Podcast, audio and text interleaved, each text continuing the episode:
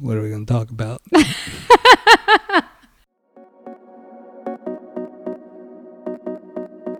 it's the Do Politics Better podcast. I'm Brian Lewis. And I'm Skye David.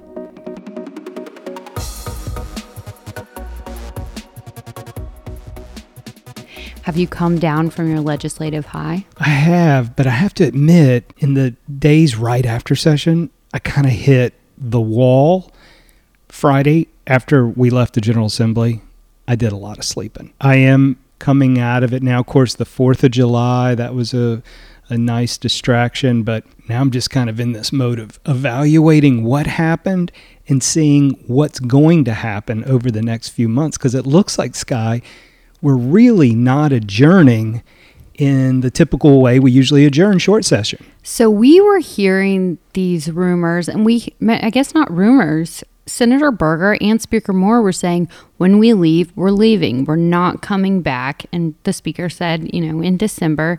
And Senator Berger said, when we leave, we're not coming back until next year. And that's not exactly what the adjournment resolution said. We are going to be back in session. Now, it remains to be seen whether we're doing work or not, but we will come back into session on July 26th, August 23rd, September 20th, October 18th, November 15th, and December 13th. There will be business if there are vetoes, and I think that July 26th session is probably a working session because all indications are that the governor is going to have some objections to at least one bill. That would be the ICE detainer bill that we talked about last week. We don't know if he's going to veto the budget. By the way, we're recording on Thursday afternoon, and according to media reports, the governor might be taking an option on the budget that allows it to become law. He explicitly said to the media yesterday, you know, you know I have three options to sign it, veto it, or let it become law without my signature, which is not something that folks often talk about. So if he brought it up himself, it feels like that may be the option he's choosing. And so the message there is, yeah, I'm going to let it become law, but I'm really not happy with it, right? Yeah, that's the message. But I think to the average person, they really don't know what that means or care. Correct. we'll see how that plays out. The budget was submitted to him when? The budget was presented to the governor on Friday. So he has until the 10th. The budget bill is on the governor's desk alongside 36 other bills that were sent to him last week.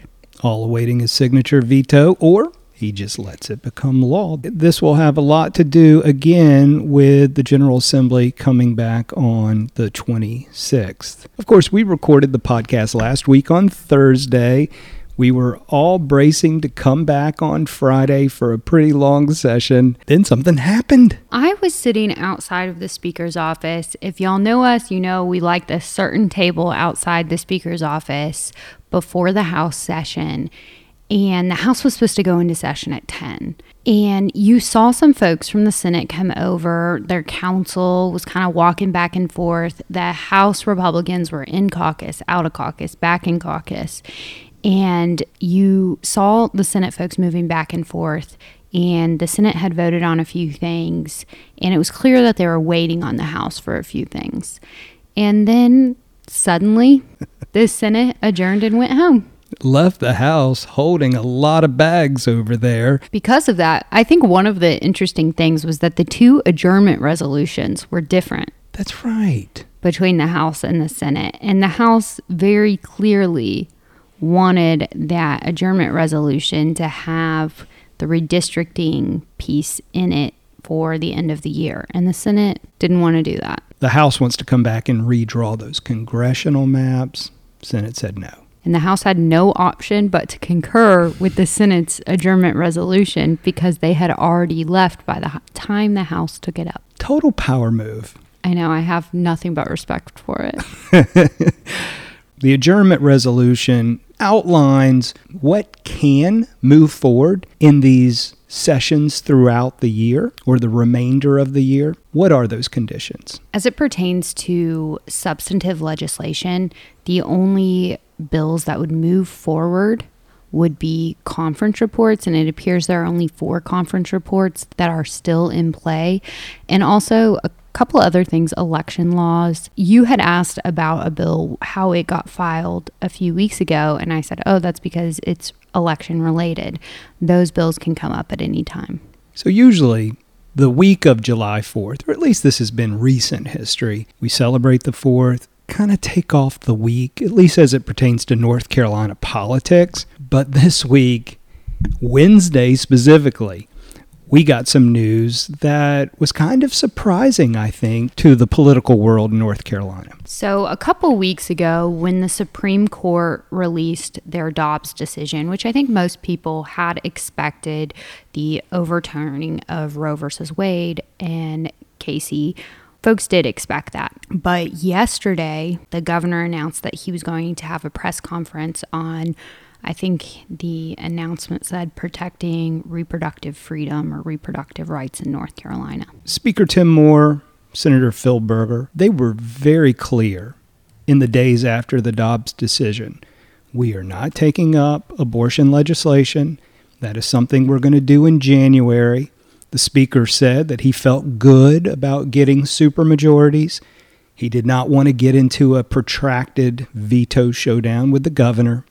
So just wait until January. Let's have our November elections, and then we'll decide on abortion policy. But the governor made a move this week, and he used his power to outline an executive order that he signed on Wednesday at the mansion, which protects abortion providers, protects state employees who are traveling to other states, and also protects visitors to North Carolina who are seeking abortion services. So, we discussed this yesterday. You and I had, we talked to a couple other people about the timing of this move. You know, it's been a couple weeks since Dobbs it's died down a touch. What was the motivation behind this? In my opinion, so I'm watching the event on the internet and I see a half a dozen candidates behind the governor. And he talked about his power as the governor. He was exercising that power yesterday, but he was also in his messaging. I noticed he was saying, Look, abortion rights and my ability to protect them as governor is only as good as the numbers Democrats get at the General Assembly, meaning he needs voters to protect him from Republican supermajorities. I think we're going to see this from the Democrats. They are going to try to make protecting abortion rights in North Carolina the number one issue. And then we read in the Insider this morning that a lot of pro choice organizations have committed an enormous amount of money to states where abortion is going to be on the line. And let's point out, North Carolina is one of the few, I should say, southern states that has abortion rights currently. We have a 20 week law. And that number, by the way, we heard $150 million will be spent by pro choice groups. That is an enormous amount of money. What's interesting to me is that I read that one of the reporters asked him about supermajorities in the fall. And essentially, the governor said, Well, I will fight with all I can. Kind of resigning to the fact that, you know, we do expect Republicans to have a good year and they're going to try to use this issue. Both sides are going to use this issue in the fall. Right, the week before the General Assembly adjourned, we got to sit down with Senator Sarah Crawford and we had a great conversation. The Do Politics Better podcast is supported by the North Carolina Travel Industry Association. Founded in 1955, NCTIA has a distinguished history of partnering with the North Carolina General Assembly to strengthen and preserve tourism in North Carolina. Visit nctia.travel for more information on how you can support your local tourism destination and the thousands of North Carolina jobs it creates. Senator Sarah Crawford, welcome to the podcast. Thank you. I'm so pleased to be here. Glad we're finally doing this. Yeah. Yes. To start us off, and this will be a little bit different since you're running in the House, but tell us about your current district.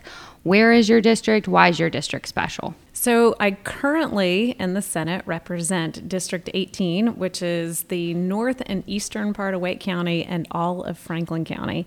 And I think, you know, I, I love this area of the county. I grew up in eastern Wake County and went to middle school, high school there, and it has grown so much. And I think probably my favorite, well, this is probably really cliched to say, but the most special thing about the district are the people. Um, but each of our towns in Senate District 18 have such a unique personality. You've got Knightdale, Wendell, Zebulon, Rolesville, Wake Forest, and then that's all in Wake County. And then you have all these towns in Franklin County that just they're so unique and they each have their own personality as you go into each of these towns. And like I said, there's so much growth, but there are these small businesses popping up, especially in Franklin County. Franklinton, you you wouldn't yeah. recognize it if you were there 10 years ago. You are one of the many people who are not from North Carolina, but have come to North Carolina and made it their home. Tell us about growing up. Yeah, so I started life in Michigan. Uh, I can show you on my hand where um, everyone from all, Michigan can. That's what all Michiganders yeah. do, and uh, and we find each other everywhere we go. My husband says, "I think you can like smell the Michigan people. Like you guys, you sniff each other out." You might want to edit that part out. I don't know. um, but uh, but I moved here when I was 11. So uh, my dad worked for the automotive industry up in in Michigan. My mom was a teacher. Um, actually trying to get a teaching job in, in Michigan. She was a stay at home mom for the first several years that we were growing up. My dad found out that they were going to close the plant where mm he worked in Ypsilanti, Michigan, and they had already decided they were going to retire to North Carolina. I had an aunt and uncle who were living up in Creedmoor and we'd been vacationing down here for the the uh, kind of the first three years um, that my aunt and uncle lived here, and my parents said, you know, why don't we just move early? We'll just go early. So that's uh, that's exactly what we did, and they uh, they packed us up and moved us to North Carolina, and it was just meant to be. We. Um, uh, you know, it was really about building a better life for for our family. My dad needed a good job, my mom needed a good job, and she was a teacher in Wake County for the remainder of her career. And my dad ended up working for the state for um, Division of Water Quality, so writing writing those great permits uh, on behalf of the state. So uh, just really great careers. My brother and I got a great education in Eastern Wake County, and uh, it was really interesting when I first moved here. Um, when I was 11, and that was in 1992. Uh, I would I went to middle school. I moved here in the summertime, so I went to middle school, and all these I'm very extroverted, and so I got mm-hmm. made friends really fast. And all my friends, they would spell words out for me to say because I had still had a really uh, Midwestern accent, uh-huh. and they'd say, "Listen, listen to Sarah say this uh-huh. word," mm-hmm. and so, you know, I don't know if it was just a survival move or uh, growing up in Eastern Wake County, where you really did have a lot of folks who were, you know, born and bred North Carolina North Carolinians. Uh, I kind of adopted the accent really quickly. Yeah, in fact, it. I yeah, I, I, I, went back. I was um, I went back to Michigan about six months after we moved here for the holidays, and I was in the mall. We were shopping, and uh, you know, I was uh, maybe 11 and a half or so, and uh, this clerk said, "Oh, can I help you?" And I, I told her no, I was just looking. And she said, Where are you from? You have the most beautiful accent. and I thought, from here. I'm from Michigan. Um, yeah, so I picked it up really quickly. I was, that was also my formative years. So, yeah. So, where in your childhood does the story I heard about you fit in? And that is your appearance on the David Letterman show. Yeah. I was on the David Letterman show. It's it's the thing I you know when they go around the room they're like tell us something that nobody knows about you. like okay. I was on David Letterman. Uh, I don't know if you know this, but I'm a star. yeah, I'm a star. I have a story about that too. So um so I was on David Letterman in 1989. I was okay. in first grade, and uh and so we lived in Michigan at the time, and our dogs and before anybody thinks it listening, it was not stupid pet tricks. We had our own segment. um, I was corrected when I asked the question to your husband. He said, that's offensive. it's a, it's a, it is offensive. Um, so we, um, our, our dogs used to play a sport called flyball, which is a relay race for dogs. The sport was invented in the 70s by a guy out in California named Herbert Wagner. It's kind of a, a play on scent articles, but they added a, a ball loaded box. You can Google it, just Google fly ball, and you find all, all sorts of videos. But my dad, along with a group of others from the Michigan and Ontario areas, um, popularized the sport and created the North American Flyball Association. Okay. And so if there were a princess of flyball, it would be me. oh wow. Um, what a statement. yeah, Princess of Flyball. Um, but uh, we, my dad sent a tape to the David Letterman. Uh, it was late night with David Letterman. That was when he was on NBC. And uh, dad, my dad sent a tape and said we'd like to be a guest on your show, and they watched it and they thought it would be great. So we we loaded up our vans with all of our dogs and all of the flyball equipment and drove to New York City Okay. and stayed at the Essex House where the um, the show put us up. And we traipsed in with all of our dogs. So there's four dogs on a team, and then you have to have some alternates. Okay. So we traipsed into the hotel with all of our dogs, and then walked around New York with all of our dogs. I mean, it was it was a wild trip, and I was seven or eight years old at the time. How many dogs? Um, well, at the time, our family had four, but I think total for the show, we probably took 12 Wow. dogs. Wow. Yeah, because we needed four for the team and then some alternates. So, yeah, so we, it, it used to be like when I, you know, I would go to school in middle school and be like, hey, do you want to show the class my David Letterman tape? it was really, really weird. So, fast forward, uh, this is a really funny story. In 2020, when I was running for um, state senate, for the second time, uh, I was I was in a primary and I was out knocking doors in Wendell of all places, and I knock on this door and a guy answers. I introduce myself, tell him who I am, what I'm running for. He said, "Oh, you're trying to be famous," and I said, "Maybe I already am." and he said, "He said, are you?" And I said, "Well, I was on David Letterman." He said, "Really? What for?" So I tell him this story. It wasn't as long and or, or elaborate as what I just told you all. And uh, and he said, "Well, I know David." And I said, "Well, who are you?" Uh, so it turns out this guy in Wendell, he um, it's Jeff Altman, and he played Hughie Hogg on Dukes of Hazzard. He was Boss Hogg's nephew, Yeah. and uh, he went to comedy school with David Letterman, and has been on his show like 28 times. It, that, and he lives in Wendell. in Wendell. Wow. Is there anywhere online, YouTube, where we could see this? Maybe put it in the show links. Yeah, I, yeah, there is. it's on. It is. It lives on YouTube uh, now. Right. It'll be in the show notes. Fast forward, let's talk about how you decided to get into politics and maybe about your career because you are very busy and deciding to jump into this role seems like a lot to the outside person. Yeah, it it is a lot. I don't the way, even know we've what been- else to say. We've been working since December to get you on the podcast. We thought, well, she's local, relatively local, but your schedule is so full. Races, you've got your work, the politics, all of that. Yeah, your dog tricks. My dog, yeah, not stupid pet tricks though. Whole segment. Uh, you asked a question about getting into politics. Yeah, so I, um, you know, I first got involved in politics when I was in college. I didn't come from a super political family. We weren't active in politics. My parents generally knew what was going on and and um, were informed, but we weren't active. And so when I got in college, I really started to understand the role that government can play and wanted to go work in government. My first uh, uh, job, actually during college, I worked for Congressman Price, David Price, uh, in his uh, local office, and then after I graduated, I went up to D.C.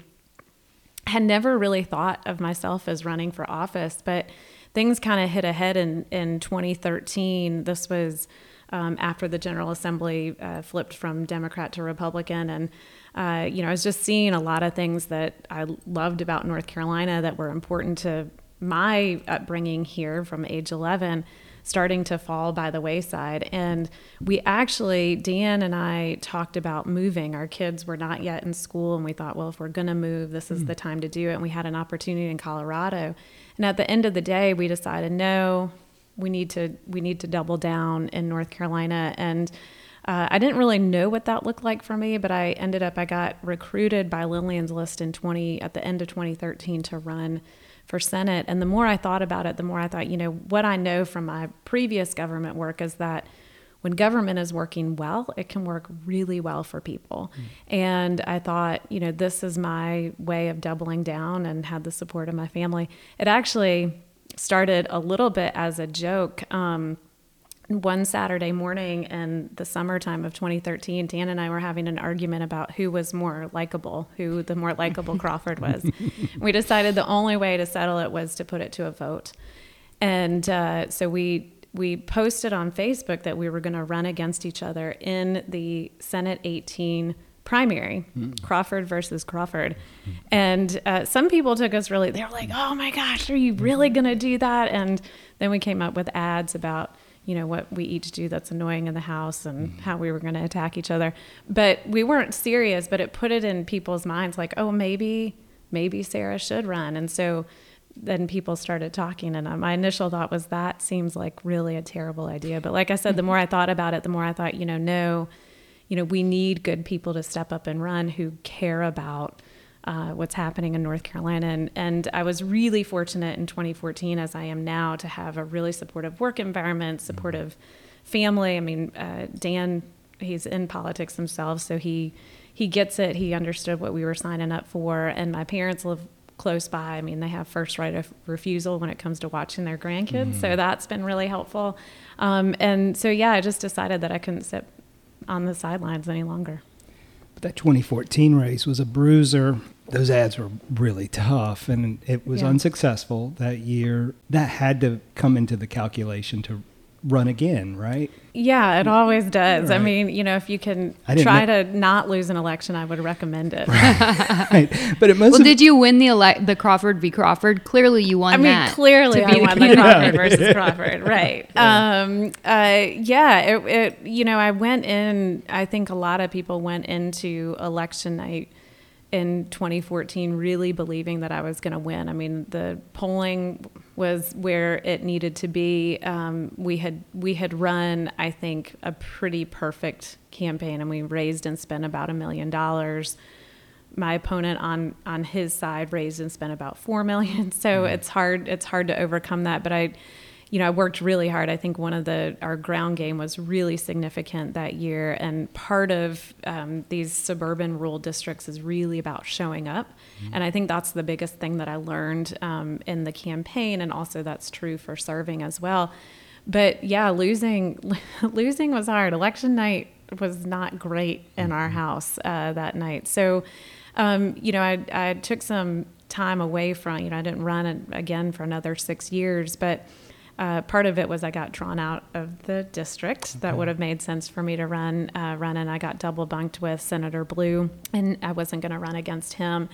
And so uh, when I got drawn back into the district in, in 2019, you know, one of the very first things I did was look at, you know, how much overlap is there in the district that I ran in before um, what's the opportunity? I really dug into the numbers of where I lost in 2014 to understand, you know, any anything that I could have done differently, and um, used all that information to figure out how I was going to win in 2020. You're making the transition this coming election. You're going from the Senate to the House. I presume, speaking of redistricting, that had to be a factor in that decision. Yeah, yeah, absolutely. So um, redistricting played played the biggest role. I mean, this is not the uh, hand of cards I would have dealt for myself if, you know, if I would love to stay in the Senate. I've really enjoyed serving in the Senate, um, uh, but effectively got drawn out of my district. I mean, I technically have a district to run in, but there were a couple of factors. One, the district that I got drawn into is almost completely brand new. Um, it cuts out all of eastern Wake County, all of Franklin County, and goes north and west in Wake and all of Granville County. It's not a district that I know. It's not a district that I grew up in. It's just um, uh, it's not the people that I that I work to try to represent. Um, and we had already recruited a really great candidate, Mary Wills Bode, mm-hmm. in what what we thought was going to be a different iteration of that Granville Wake district, and so when the maps were finally final, I think February 23rd or 24th, I had a big decision to make in, in less than a week of time, roughly, well, a week and two days of time, I think. And uh, at the end of the day, I got drawn into an open house district that um, there still is some new area in it, but it's um, closer to home for me. It's it's uh, close to the area that I grew up in. It's uh, and and it allows me to hopefully come November continue to serve in the North Carolina General Assembly while also putting the best person in that Granville Wake seat um, who can win that election and is from Granville County and can really represent the individuals in that district in a way that I don't think I could. Let's talk about your service in the General Assembly. Many would say that you are a health policy expert, not me. Other people are saying it. For all of you listening at home, Sarah Crawford is not a health policy expert, But she is a star. should- I- yeah, but I am famous from when I was seven. How did you become interested in that? Did that start when you worked for Congressman Price, or how did that start? And then what other areas are you really interested in? you know, I feel really fortunate in my career to have been, um, to have worked with people and for organizations that are really steeped in the healthcare space. So, uh, you know, when I went to work for Congressman Price, uh, I started to get really interested in kind of healthcare policy, thought about going back and getting my master's in public health. Um, eventually decided on not doing that, but just, uh, you know, I think um, one of the things that I really saw when I worked in constituent services, I did specifically constituent services and Social Security disability and Medicare were the two areas that um, that I was the liaison for, and so I saw just a ton of need and and the constituents that we were serving and um, and help that they needed in accessing health care or accessing disability benefits, and um, I, I will never forget one individual um, was trying to get approved for his Social Security disability and really needed to move to South Carolina to live with his sister, but couldn't do that until he got approved for his disability insurance. And he had ALS and um, and really needed a lot of support. And so thankfully we were able to get him what he needed. But I just my eyes were really open to the needs, uh, especially around healthcare and. Um, when I left the congressman's office, I went into work in nonprofits, and I uh, ended up working at um, Duke Children's Hospital. I was a fundraiser there, so um, I wasn't working directly in the in the healthcare space. And then eventually went to work at Tammy Lynn Center for Developmental Disabilities, and I did that work for about four and a half years before I left and worked at the intersection of social services and community colleges. So, really helping uh, college students connect with benefits and resources, things like food, food supports, all, all social determinants of health. I helped them connect to resources that would help them meet those so that they could do things like stay in school. And then eventually um, in 2020, I came back to serve as CEO at Tammy Lynn Center, now known as TLC. It really has been all of those experiences that um, that have opened my eyes, like I said, to uh, the needs of the community. And I've just been fortunate to work in organizations where I got to learn a lot about not the needs, but also what the solutions could be. I want to back up a little bit to your time in Congressman Price's office. I understand that you met your husband at a kickball game. It sounds he was in Congressman Miller's office, Brad Miller. Is that right? Yeah, Congressman Miller was still a wannabe at that point. He Oh. had not been elected yet He had not been elected. To right. Congress. Can you tell us about this kickball game and, and what set you off with Dan here? So I we there was a young Democrats kickball tournament, and we were raising money for young Democrats. I guess it was Okay. Young Democrats of Wake County, and Judge Jim Fullwood was the he was the announcer. So he was there at our first meeting, and I was on one team, and Dan was on the other team, and so I was representing representing uh, David Price's office, and then all of the campaign people from Brad Miller's campaign came as well, and you know it was a young group of folks helping helping this young guy get elected to Congress, and uh, and so we met. It's really interesting because I think as part of what we were doing with the kickball tournament, I think my parents came and did a flyball demonstration. She's like, I will make everything come back to flyball. it's really yeah. So um, anyway, this is going to be the strangest podcast. Oh, this is going to be great. Um, So, so um, my parents were there and they took pictures, and uh, I'm t- like I'm generally terrible at sports, like anything hand-eye coordination. I was in the marching band, Okay. so I can do that okay, but like kicking a ball, getting it to go where I wanted to go, throwing a ball, getting Mm-hmm. to where I want to go, uh, it's kind of challenging for me. So I don't know why. And Dan's very athletic. I don't know why he was like, oh yeah, she's she's the one. um, I had, as Dan likes to say, I had some baggage at the time, um, a boyfriend, Oh, yeah. and uh, we didn't break up for it was almost a year later, and so Dan did nothing for a year. We, you know, our paths crossed several times. Uh, it wasn't until I think we were either. Um, we might have been married at the time. My mom found those pictures, and there's pictures of us like together. It's really, it's really funny because, you know, like I've met all the Brad Miller people, but I, it wasn't like I had, yeah, I had a boyfriend. Right. Anyway, so uh, so I broke up with the boyfriend, and then um, somebody in our in David Price's office was helping uh, Brad's office get set up and going with their constituent services. And she came. It was so like high school. She came to work one day. She goes, "I know somebody who likes you." Oh. And so, uh, so yeah, so we um, we had a lunch date, and then our first official date, I had just gotten a new puppy, and we went to a flyball tournament. I don't even know if it's serious at this point. it's true. It's a true story. Well, and I didn't I didn't think it was a date. I didn't know it was a date. Um, we went to lunch and I had just gotten this puppy and I knew Dan, Dan was like, "Oh, I love dogs," and he really wanted Yeah, a dog. great. I right. have 12 right. the relay team. the relay team is out.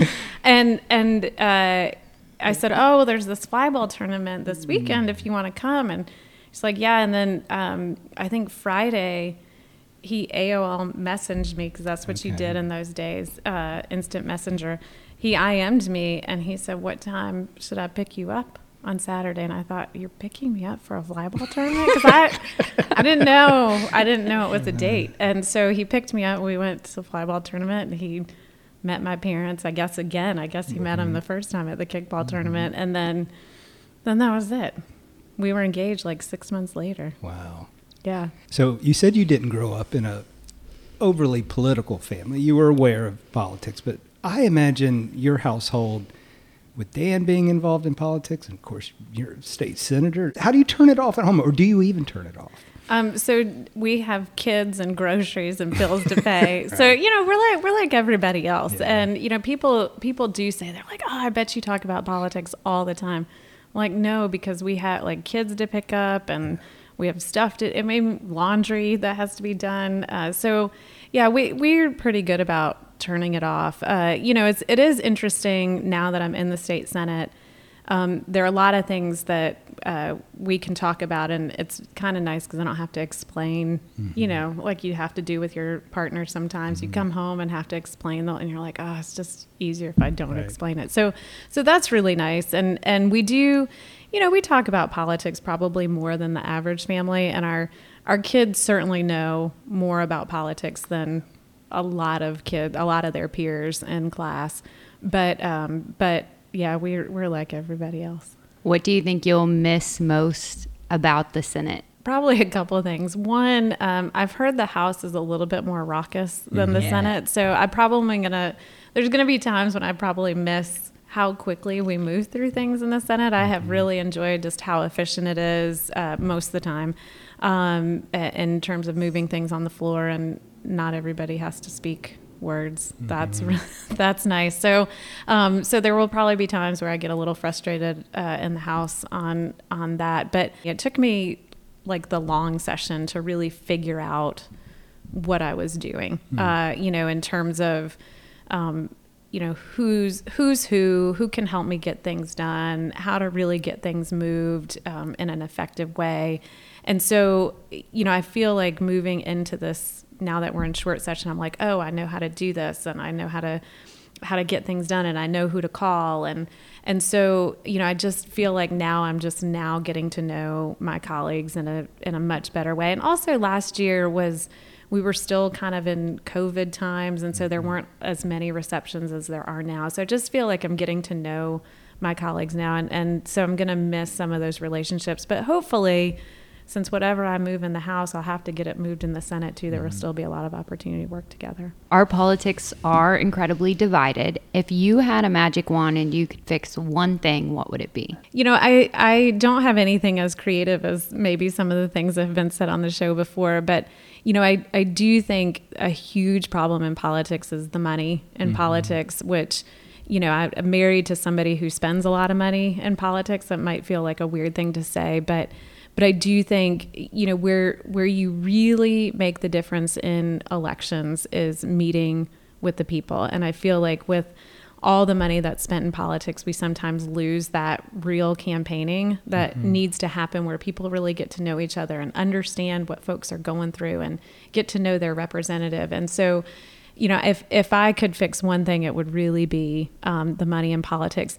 The other thing I would say is just more opportunity to have better dialogue on some of the divisive issues. Ninety percent, I don't know the exact number, but a lot of the work we do is consensus legislation, right? But it's, you know, it's on various issues and we and and that's all fine and well and we can tout that number but on anything divisive whether it's guns, though we had some good good news out of Washington uh, just this week, or abortion, or uh, you know, gosh, a number of issues, public schools even.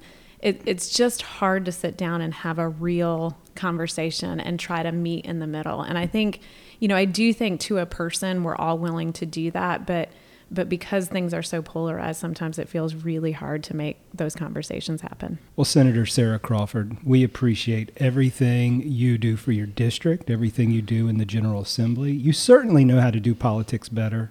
Thank you for being on the podcast today. Thank you. It was a pleasure to be here. The Do Politics Better podcast is sponsored by the North Carolina Beer and Wine Wholesalers Association. Beer and wine distributors in North Carolina are family owned companies that directly employ more than 5,600 men and women across the state. The North Carolina Beer and Wine Wholesalers Association works with the General Assembly to develop alcohol policies that ensure fairness in a competitive marketplace and promote responsible behavior. Visit the North Carolina Beer and Wine Wholesalers Association at ncbeerwine.com for more information. This interview was really interesting because she really led with being on David Letterman and then everything kept coming back to flyball. And what you don't know is that after the interview wrapped, we even watched a YouTube video so we could understand how the game worked for dogs. And I have brought it up to multiple people since. So if you're interested, talk to Senator Crawford about flyball. We'll put that link to that YouTube video in the show notes and you can learn all about flyball. Tweet, of, the week. week. This week's tweet of the week is from Colin Campbell. He's at Raleigh Reporter. This was on Friday, so we recorded on Thursday, so technically it's still a tweet of the week at Jim Perry. and Mike Woodard, who tried to give us a year old tweet. Two years old. Two years yeah. old. Colin's tweet said In true NCGA fashion, the Senate ended its short session and went home three hours ago, but the House is still debating things. And then Senator Joyce Krawiec responded and said, The House might learn eventually with the shrugging emoji. And there's a little gift that says, Work smarter, not harder. And that is a hallmark of the General Assembly. The Senate, concise, short, get in, get out. The House, long winded, sort of goes by the saying maybe everything has been said, but not everyone has said it. Skye, I miss the days of the sine die adjournment they open up those big brass doors. Oh, how long have you been lobbying? I don't know, 22 years. Oh, okay. Yeah, the Senate opens up their doors, the House opens up their doors, they ring the bell, drop, drop the, the, handkerchief. handkerchief. Yeah.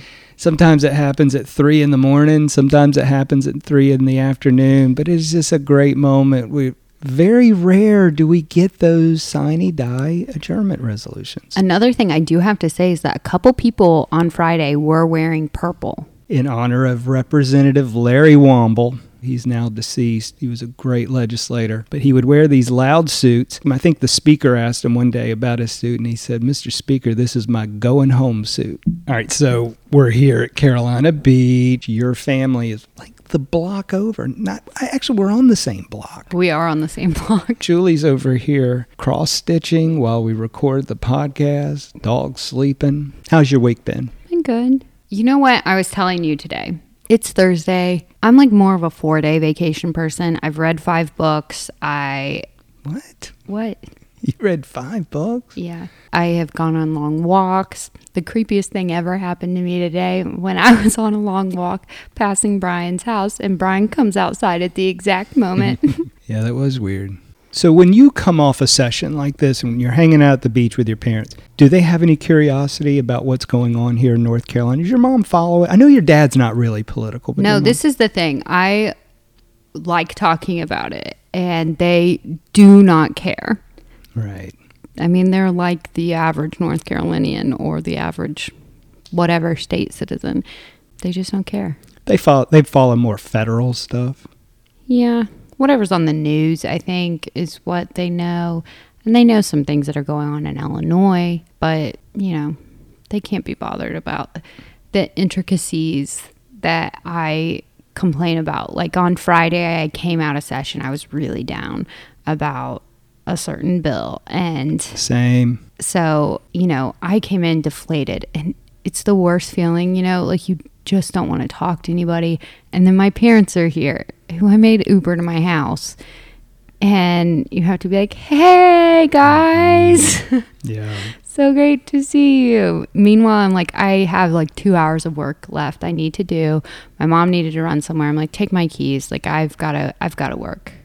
Yeah, I have that too. I wonder if uh, other lobbyists do a better job of like punching out at work and then showing up, you know, the week of 4th of July, you know, ready to rock and roll. But Julie and I've had those conversations too. Like, the last few days were, were very challenging. We had some great success last week, but you don't tend to carry those when there are things that are still out there that you're working on. It, it gets to you, right?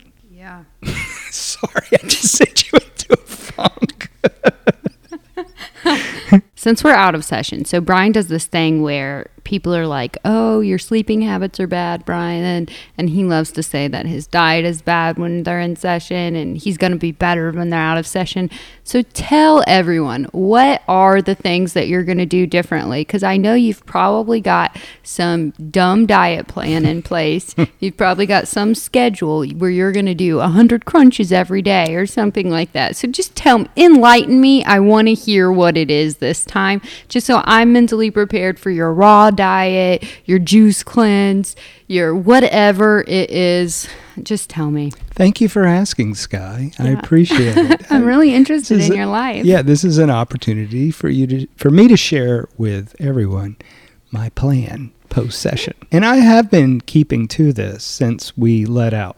I've been going to bed early, which has helped me wake up early. Number 2, I have not gone out to eat since we adjourned session. What is your guilty pleasure during session? Missing workouts is kind of a guilty pleasure. Like when we're in session, I feel like, okay, I've got to be there at a certain time. I know I would be better if I went for a run, but then I'm like, well, I can't be sweating by the time I get to the General Assembly and all this. And so I talk myself out of it. Plus, I, I say, you, you need an extra 30 minutes of sleep. So sleeping in to the last minute before I need to get up, shower, get dressed, and head to the building. Those are guilty pleasures. I've been working out every day. I've surfed every day since we got here. Uh, I took a walk on the beach this morning as well to because the surf didn't really look good today. It wasn't good, so it's like I'm not. I don't think I'm gonna get a good workout surfing. So I took a walk. Getting on the schedule to me is key to health and losing weight, and also my mental health. So you're not doing any of these crazy things where you're like every hour on the hour I'm doing 20 No. push-ups that aren't even correct form push-ups. You know, No. that sort of thing. We're not doing that again. No, we're not. And I'll tell you, well, I'm I am working out. So working out is is a good thing. But you know what COVID taught me? Because I was on such a rigid schedule during COVID, wasn't going out, could not That you had an eating disorder. probably have an eating disorder. But if I can get to a schedule, that is the key. Are I'm you tr- cutting out your Coca-Colas? I've been drinking one seven and a half ounce Coca Cola mid morning after my morning workout. Are there changes to your lifestyle? Not really. Yeah. Because, you know, we've said this before. We share our workouts on our watches. By the way, my surfing workouts are not showing up because there is no surfing app on your watch. Or you could just do the open. But I, I wake up to I wake up to my alarm. I wake up to the insider. I also wake up to a cascade of notifications telling me all the workouts you've done. You were the one who wanted to add me to keep yourself accountable. Yeah. Well, all it does is just completely make me feel so unworthy. I mean, you've completed Good. I love that feeling. you you have completed 3 workouts and I get notification every time you get an award from your Apple iWatch. Skye's won another award for being amazing. Uh, she's done 27 workouts this week. Hit all her goals for this month, last month, and next month too. It, it's not good for my self-esteem. Well, then 'Cause I'm take me sis- off of there. My your insecurities are not my problem. Yeah. Like I'm sitting here the other night, I'm watching, watching television. We're hanging out. I'm eating some popcorn. I get like two notifications. Skye just completed a bike ride. Well, you know, so in Raleigh, I every day at five thirty I go on a walk, and then I do my workout, I know all this. and then I walk to the office or the General Assembly. Mm-hmm. So by like you know eight thirty, I've gone five or six miles, and but here I haven't been doing the same. And at night after dinner, I like to go on a walk around my neighborhood. But here we've been going on bike rides after dinner, so I'm very flexible too. Thanks for listening to the podcast on this off week. We're all coming down off of that legislative high, and we know that you're taking some time to relax, hopefully. Let us know if you'd like us to talk about something. We are happy to tackle some different topics now that we're in the sort of off session. We will talk to you again next Friday, but until then, please remember to do politics better.